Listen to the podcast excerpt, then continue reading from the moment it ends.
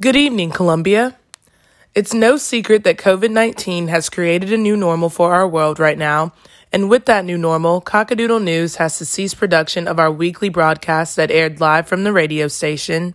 And instead, we will be pre recording episodes as podcasts and uploading them like normal. These weekly updates will consist of international, but mostly national and local news regarding the coronavirus pandemic.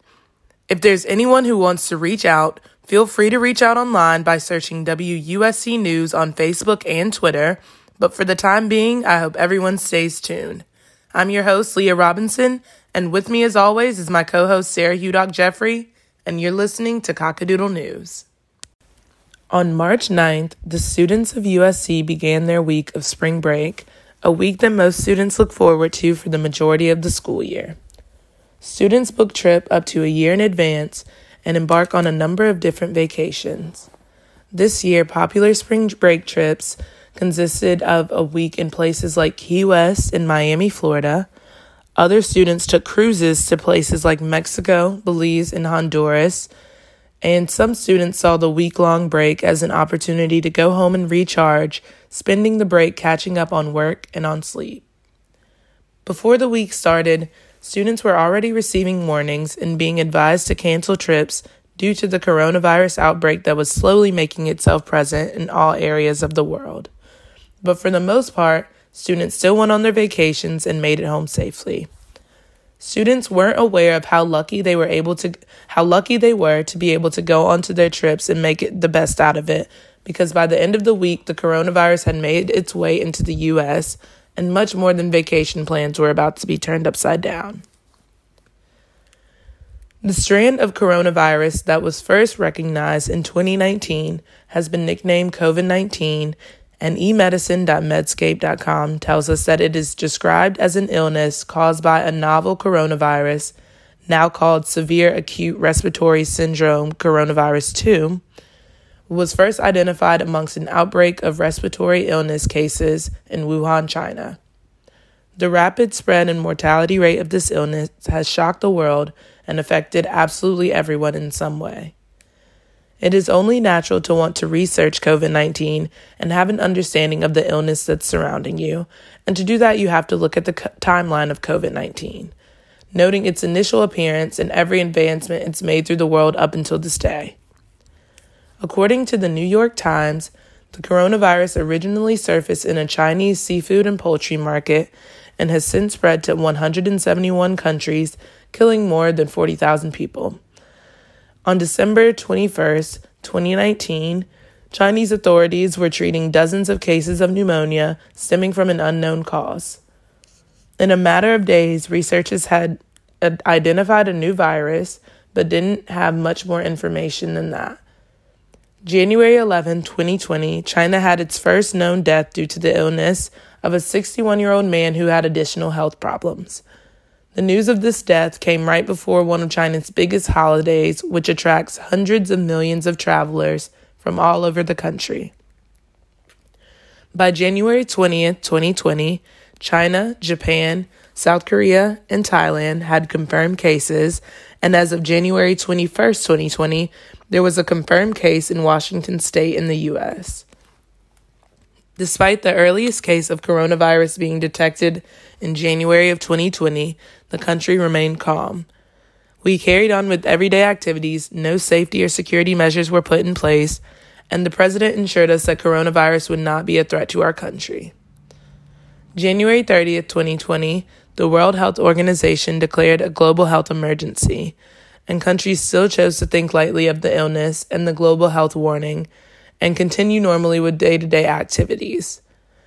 January 31st marks the day that the U.S. restricted travel from China, but otherwise, no other precautions were deemed necessary. February 5th marked the day where most people started to recognize the seriousness of the illness.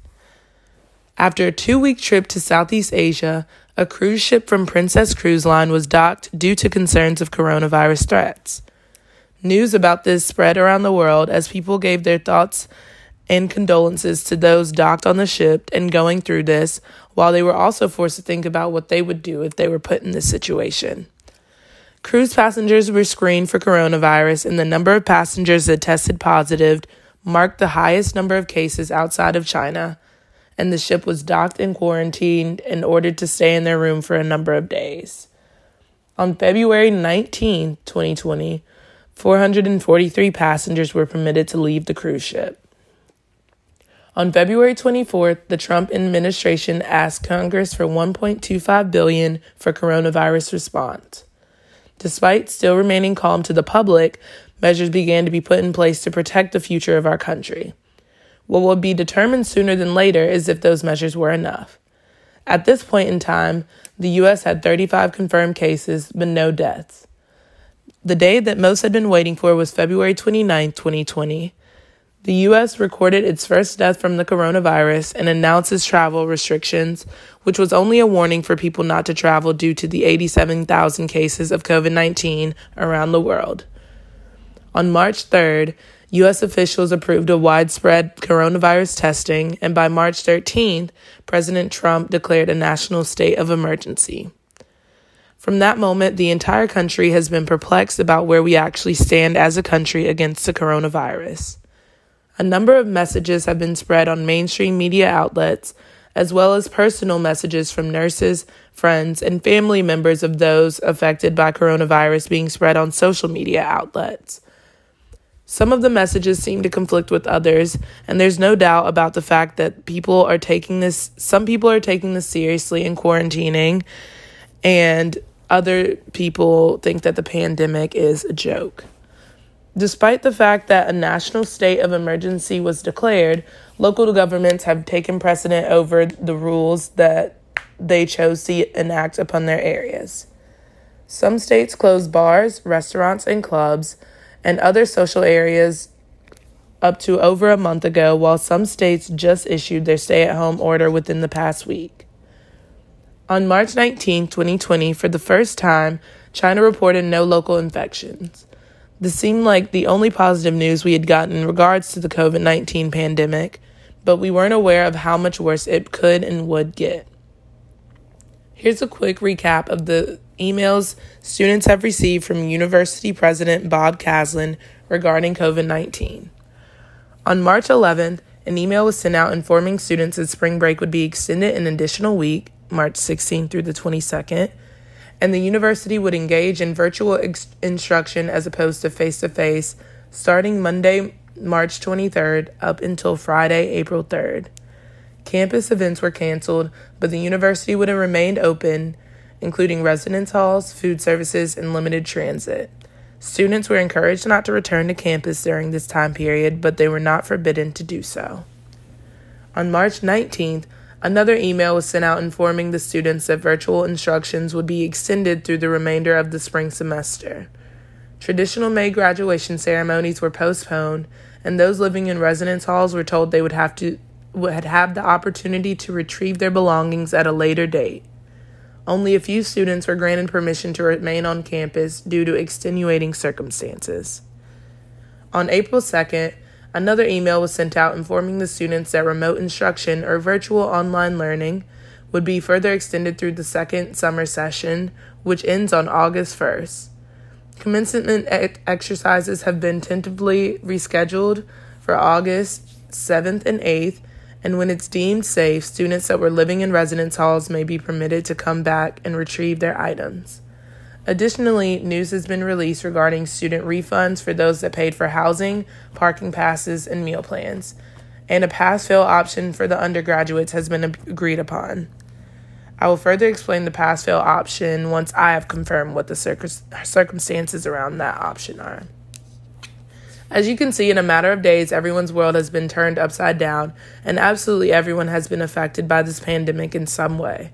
Seniors are devastated by the loss of their final semester of college and traditional graduation, as some don't know if they'll be able to make the rescheduled dates. Those living in residence halls are growing impatient as they state how hard it is for them to be without some of the day to day necessities that sit in their dorm waiting to be picked up once it's declared safe. Students and faculty to continue to work through struggles as they adjust to the new normal that is virtual instruction. Some classes have had it easier than others, as some were easy to transition to an online format, while other classes have things like group projects assigned and have to determine how to work together over applications like Zoom, which allows you to video chat with others. So stay tuned next week and we'll continue updating you with the coronavirus timeline. Um, as far as the school timeline with updates, the last update we have received is on, or the last update I spoke about was April 2nd. So I will be going, updating you from that date.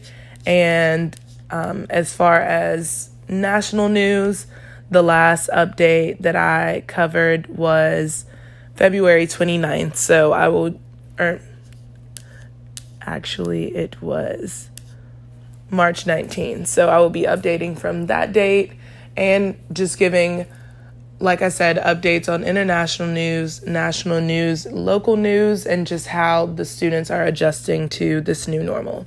So, thank you guys for listening.